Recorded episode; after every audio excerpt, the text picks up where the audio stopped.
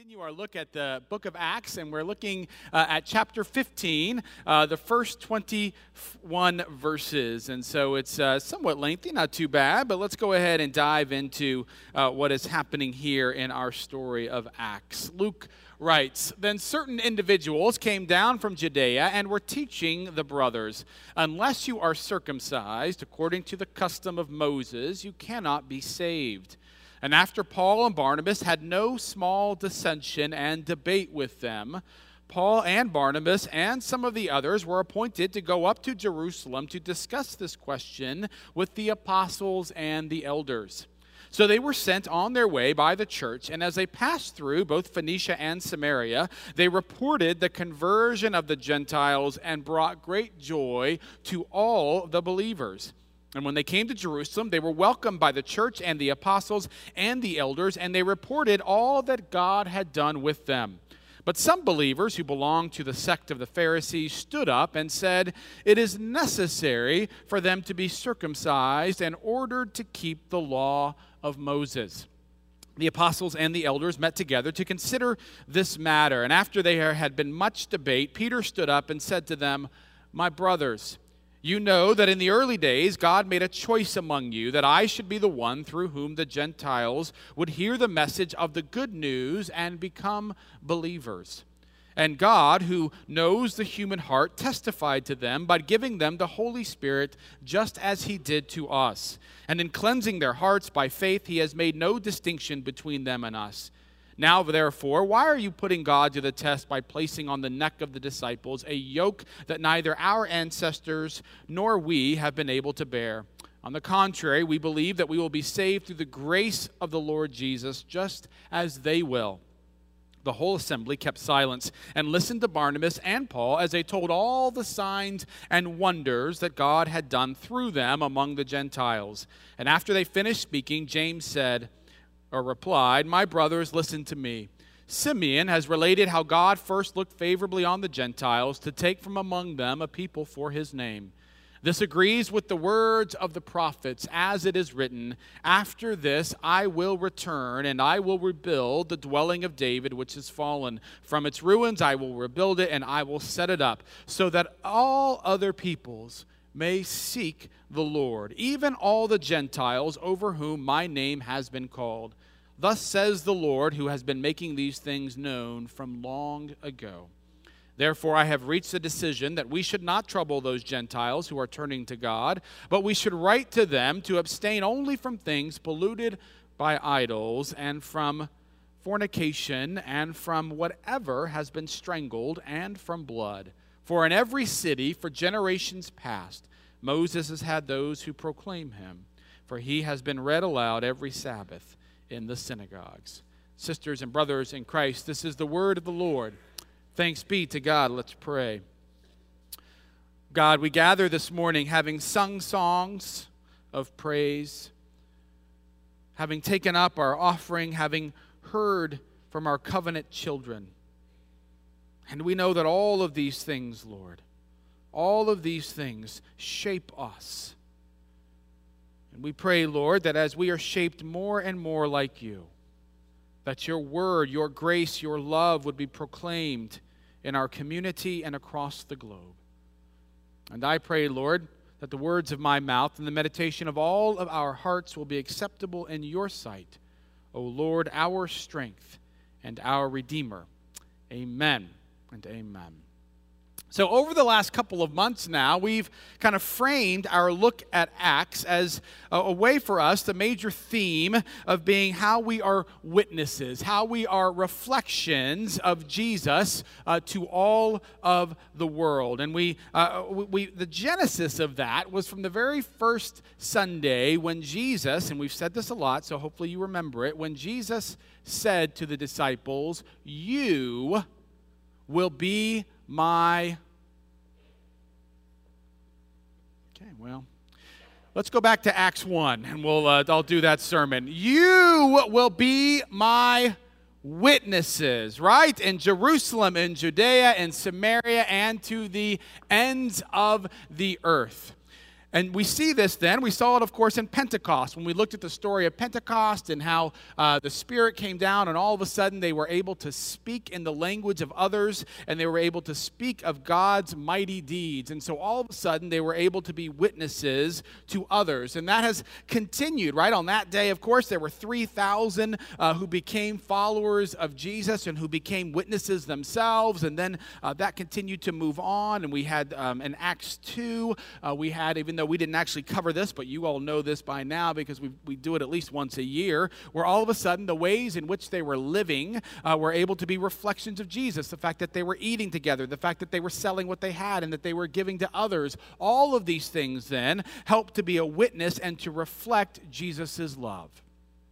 Now, there's been another sub theme, if you will, that's also, I think, begun to percolate as we've kind of been looking over this Acts. It's something that I knew a little bit before, but has really kind of been drawn to my eye, which is this, this time, which is reality that it wasn't always easy, and that oftentimes there were struggles. And, and, and sometimes we talk about the fact, or we look at this early church and we, we look at it as if it was some kind of utopian type of community. And the reality is, of course, it looks much more, it was much more real, much more like like the real church that we see today, right? We saw that it kicked us off with Ananias and Sapphira. Remember Ananias and Sapphira? I mean, how can you forget that story, right? They, they decided to kind of lie, if you will, about how much they had given, and because of that, they ended up yeah, you guys remember that part, right? But not the witnesses part. That's interesting. So, fear is a great motivator, it seems. And so uh, they ended up dying. That's exactly right. And what we talked about was the reality of how important it is for us, if we are going to be witnesses,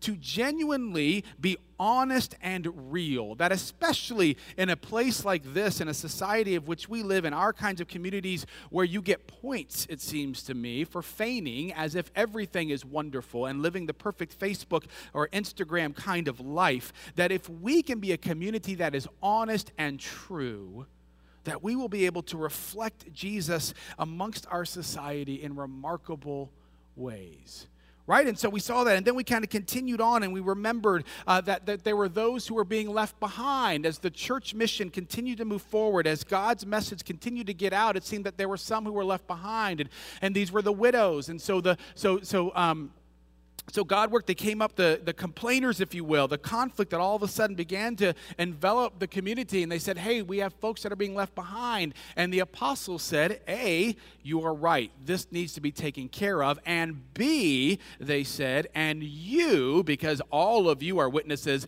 you are the right people to take care of it. And so they brought up deacons of their own people, right, who were able then to take care of it, right? And so the mission was able to continue and to go further and further. And then, of course, a couple of weeks ago, we had the conversion of Saul, right? We began to see the importance of light, right, in the mission of God, and that a part of being converted and a part of becoming a witness is that you begin to see differently. You create, you, you, you see God differently. You see yourself differently. You see the community of faith differently. You see the world differently. And as you see differently, you begin to act differently. And as you begin to act differently, you help others to see differently. This is is what we see in the life of Saul, who then becomes Paul, right? Is that he helped others to begin to see differently. But of course, it's also for followers of Jesus. We are continually converted as well. Ananias, uh, a different Ananias and Ananias and Sapphira, uh, Ananias and other followers of Jesus, it took some conversion on their behalf for them to be able to see that Paul or Saul had really made that turn. But as they begin to see that, all of a sudden, then the gospel message goes out further and further, right? And then we had the story of Peter, of course. And we did this last week in the look at Peter and how, as the message continued, one of the things we talked about is that when you are a witness and when the gospel is going out, the way forward is not always clear that sometimes it is hard to see exactly where Christ is calling us to be. As we said, oftentimes, right, you don't have stadium lights showing you the way forward. You have a mere flashlight, or maybe even just a lighter at times. And when you take time, hopefully, to look back, you can see more clearly. Maybe there are stadium lights as you look back, but as you go forward, you take one step at a time. And each time you take that step, it's a step of faith, and the gospel message becomes more and more clear. Which brings us then to this particular Sunday as we look at the 15th chapter of Acts. And yet again, God's great display of work and grace is at work. Remember, in this passage, it is yet one more reminder of our sub theme of the reality that life is not always easy when you follow Jesus, and that the Christian community is not always going to agree on everything, and there will be struggle and debate. And that doesn't necessarily mean that you're going in the wrong direction. It means that oftentimes there can be that struggle, and then you begin to get clarity as to how you are going to move forward right? I, I love this particular, uh, this particular passage because I love the way the NRSV kind of paraphrases it, right? So they've been, they've been kind of struggling. There has been a town hall that has been called, if you will, even before they go to Jerusalem. And, and what Luke says, at least as the NRSV translates it, is that there is no small dissension or debate. That is a very kind of British proper way to say something, right? There was no small dissension or debate, right? I mean, there was like no, which means, of course, that there was there was a lot of struggles right here, right? This was a highly emotional and, and contested debate. As the gospel was finally getting out to the Gentiles, the question then was do these Gentiles who have become followers of God, followers of Jesus, do they then now need to be circumcised? And there was no small debate about this because this is a very personal kind of thing, if you will. Because for the Jewish people, circumcision had always been that thing which marked them apart as followers of God. This was the thing that set them apart as being different. And so they passionately believed that this is what you should do. And all of a sudden, you have that versus this growing concept of the grace of Jesus Christ right? And so you have these two issues that are all of a sudden are coming into war, into battle with one another. And in the midst of this battle, you have people like Peter and Paul and Barnabas who stand up at one time or another and who begin to tell a story. They begin to tell stories of how they have seen God at work. They begin to tell stories of how the Spirit has been at work amongst the Gentiles. Now, it's important to see that these aren't just kind of stories that they're telling, and then we say, okay, well, whatever story you tell, because you say it's about God, that's good, and we're going to go with that. Because there are a lot of crazy stories out there about God. I mean, as a pastor, I hear a lot of stories. People come to me and say, hey, I got got this thing, it must be from God. And sometimes, quite frankly, it is not from God. I don't know from whom it is, but it is not from God, right? Which is what's great. You have all of these stories of the gospel from Peter, from Paul, and Barnabas. And then, in the midst of this, what happens? All of a sudden, James, probably the brother of Jesus, he stands up. And what he has begun to see is in these stories of Peter and Paul and Barnabas, he sees the story of God in Scripture. And so James stands up and he says, he points out, he says the prophet, it happens to be uh, the prophet Amos. And he says, if you look at the prophet Amos, you will see that it says in there that the God's word is going to go out even amongst the Gentiles.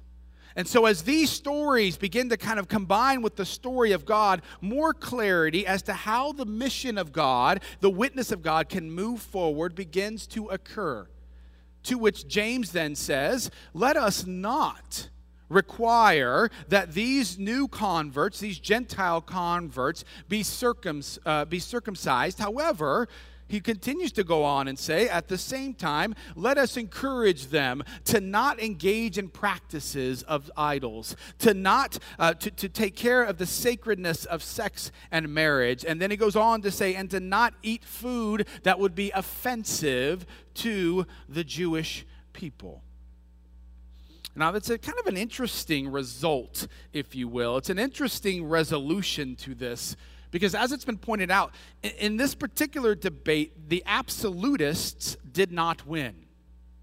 Usually uh, in arguments it's always it's either it's either this side wins or this side wins. And it's it's fascinating to see that james thinks that we need to hold things in tension. We don't always do well in the church or in our society with holding things in tension. But there's a couple different things here that we see being held in tension with this resolution. On the one hand of course james says in pointing out the importance of grace. Grace grace grace. Grace first and grace foremost, right? One of the things that we have said is if it is ever grace plus something else, whether that's circumcision, whether that's work, whether that's coming every Sunday, whether that's giving a certain amount, whatever it is, if it's ever grace plus something for salvation, then it is no longer grace.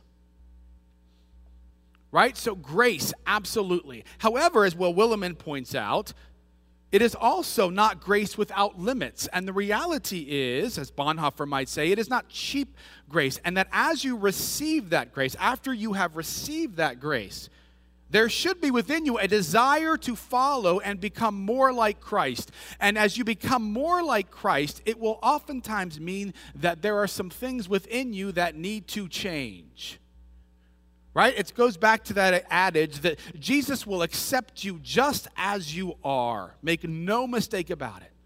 But certainly his hope is that you do not remain just as you are, but that you are able then to continue to grow more like him as you follow him. But there's another tension that I think is really important and is incredibly difficult for us as Americans, quite frankly, which is this tension, if you will, in the resolution between individual freedom and the community.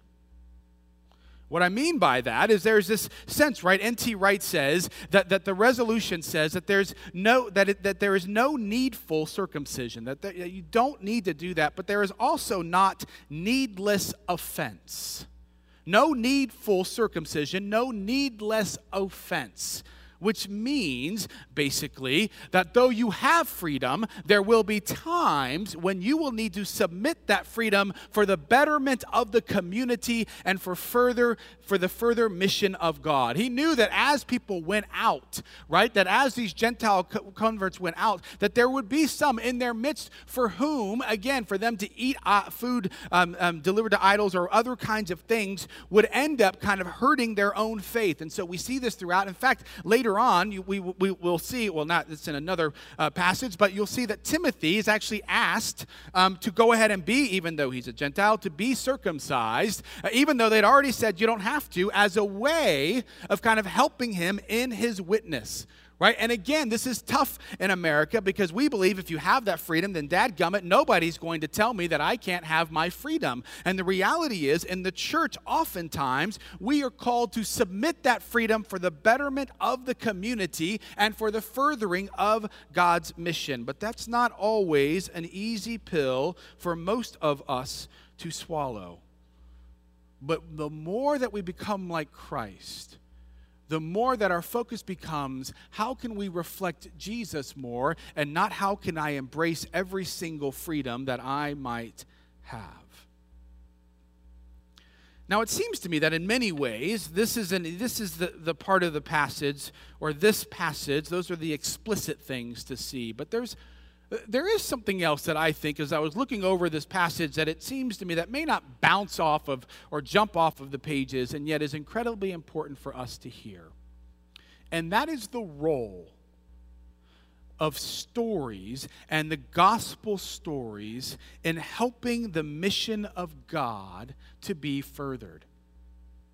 So in this passage, you may have recalled, you see Peter, right? And, and Peter stands up and he says, As you know, and, and you think, well, how would they know this? Well, in the 10th chapter, obviously, we had the story of Peter and Cornelius, as we talked about last week. But in the 11th chapter, he tells the whole story to, to those who have gathered, to other believers. He tells the whole story so that when he says in the 15th chapter, as you know, what he is reminding them are some of the gospel stories that he has already told them of the times when he has seen God work in remarkable ways through him and how amazing that is. And then after that, we're told all the people were silent, they were listening with with rapt attention. And that is when Paul and Barnabas then came in and began to tell them of signs and wonders of God. In other words, began to tell them of all the different ways that they had seen God work. And through this, through these stories, through these gospel stories of Peter and Paul and Barnabas, all of a sudden then the way forward was cleared and the witness of Jesus Christ was able to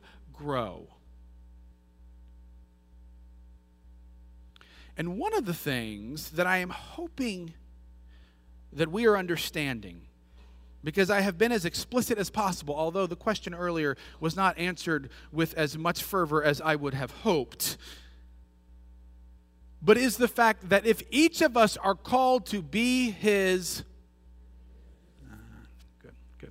If each of us are called to be his witnesses, then that means that each of us have a gospel story to share.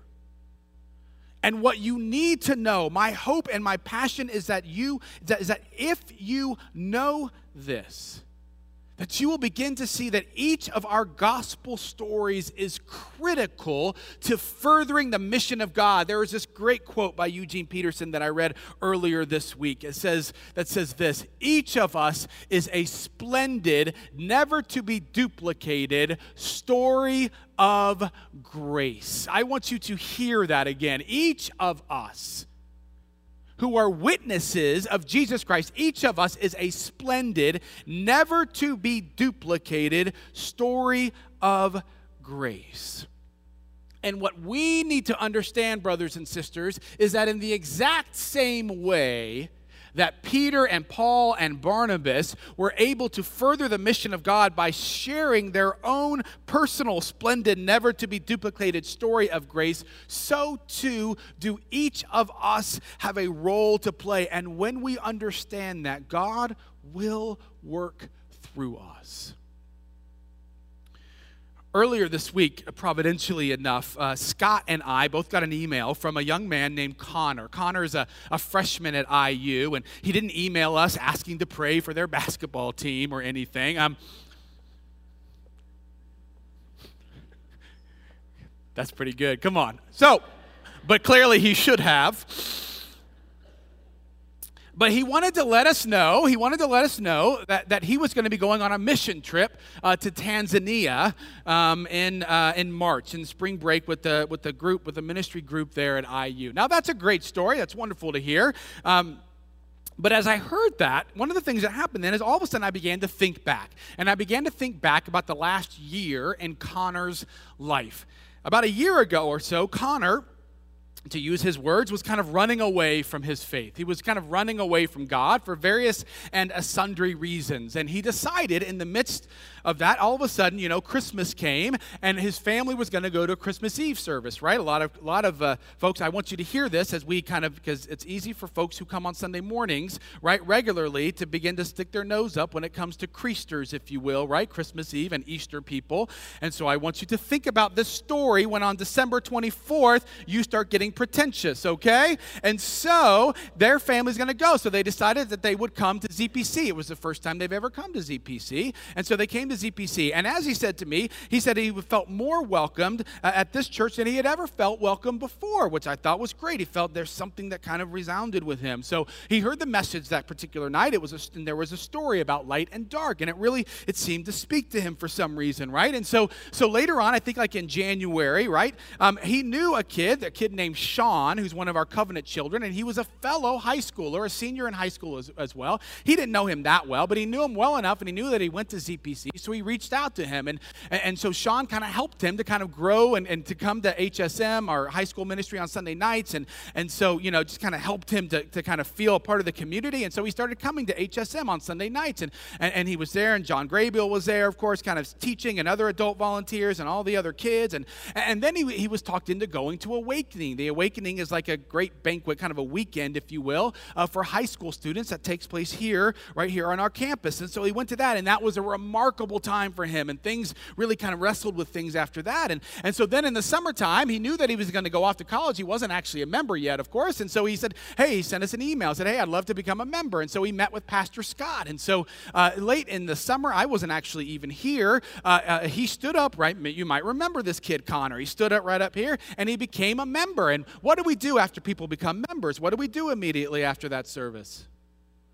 You welcome him, right? And we don't just say, hey, great to see you. You come up here and you say something. And so uh, one of our elders, Gary Ball, he decided to say something to him. He said, hey, I know a kid who's at IU right now, and uh, uh, he just graduated, but he's staying on for a year. He's going to do a ministry. And he said, You know what? Can I have your contact information? And I'd love to get that. And I'm going to pass it on to Matt, and he'll reach out to you. That guy's name was Matt. And so he said, Okay. Actually, what Connor told me was that he didn't even remember that he had given Gary that contact information, so he was a little freaked out at first when Matt texted him, but it was fine. So he texted him and they got together. So he and Matt got together, and then Matt kind of connected him with this ministry. And now, this ministry, it's his ministry with whom he's going to go to Tanzania in order to share his story and the, in order to spread the grace and love of Jesus Christ in March. Now, I want you to stop and I want you to think for a moment about all the different people's stories that began to influence the story of Connor in a very short amount of time the ushers, right? Who, for some reason, because they've been welcomed, they wanted to welcome people like Jesus welcomed the church. The message that day that began to speak to him. Sean, whose story, for some reason, one reason or another, was able to resonate, right, with, with, uh, with who Connor was. John Graybeal's story of grace that, he's, that he has kind of received and that he was then able to share. All of the different people on the Awakening team Gary Ball, Scott Shelton, Matt from IU, the ministry team for IU, all of those different stories of grace, all of those people who had been shaped by grace, all of a sudden began to feed into Connor so that now Connor, not only is he grown closer and closer to Jesus, but he's realizing that he also now has a story of grace. And so he can't wait to go out and share that with others. Do you get what I'm saying? That each and every one of us, we have a role to play. And oftentimes, you don't even know that you have a role to play. You don't even know, I should say, that what you're doing, the way in which it might actually influence people. My point is this is that each and every one of us, whether you are Peter, Paul, or Mary, or Barnabas, or Stan or Greg or Sharon, each and every one of us is a splendid, never to be duplicated story of grace. And that that grace and that story needs to be shared. And if it is, you may never have any idea of how it begins to propel the mission of God in someone else which is why I love days like today. Because today, as you bring forward these commitment cards, what you are doing is when you bring forward your sign of this is how I'm going to give of my time or my talent or my treasure, what you are doing is you are saying, I am going to share this splendid, never to be duplicated story of grace in 2018. This is how I am committed to doing that. Because there's a place there where you check off to be an usher, and you have no idea when you are being an usher and you are welcoming someone on Christmas Eve or anybody else how your welcoming might change somebody. There's a check off right there if you want to help out with the high school or the middle schooler ministries or the elementary school ministries, and you have no idea when you begin to check that off and you begin to help people how it might influence someone like Connor or how it might influence someone like Sean, who then influences somebody like Connor. You have no idea that the gift that you you give, the dollar that you give, the way in which it helps to create space like this or in HSM or in the, in the awakening, all of the space in order for us to be able to tell the story of God's grace and love. When you come forward and you put in that commitment card, what you are doing, it seems to me, is you are saying, I am committed, I am committed to sharing my splendid, never to be du- duplicated story of grace. But because of the fact that I think that every single person needs to know that, that they have a role to play, I am not going to ask just those who have commitment cards to come forward this morning. It may be that you forgot your commitment card. It may be that you did it online. It may be that you had no intention of ever doing a commitment card. And it may be that you have absolutely no idea what I am talking about right now. And that's fine. But here's what I want you to do. Whether or not you have a commitment card, if you have one, bring it in and put it in this basket. There's baskets on each side, and you guys can come down your aisles. You know how to do that. But I also want you to take a bath, take this, and even if you don't have a card, to take this as a puzzle. And this is not just any puzzle. Uh, this is a puzzle of the world, and I want you to take this as a reminder of the part that you have to play in helping to get the mission of God in Jerusalem and Judea and Samaria and to the ends of the earth. And I want you to hold on, hold on to this puzzle for at least a week. It'd be great if you did it longer, but put it someplace where you are reminded that you are a splendid, never to be duplicated story of God's grace, and that you, no matter what you may think of yourself, that Jesus, when he looks at you, he knows that you have something, that you are gifted, that you are talented, that you are blessed in such a way that you are able to further God's mission. And so take this, take this home with you, put it in your car, put it in your office, put it someplace where you will see it and be reminded of your splendid, never to be duplicated story of God's grace. That we might add our names then to Peter's and to Paul's and to Barnabas's as a way of seeing the way in which the message of love and grace is continued to the far ends of the earth. And with that, brothers and sisters, let us pray. Jesus, we are amazed at the ways in which you continue to work. You use our stories, God, no matter how good we think our stories are, whether they are stories, Lord, that to us seem dull or boring, or whether they're exciting and full of fireworks, we know that you use each of us. And so this morning, Lord, as people come down as an act, I pray that they understand that they're coming down as an act of worship, saying, God, however it is that you would use my story for your glory, please do so. It's in your name we pray. Amen.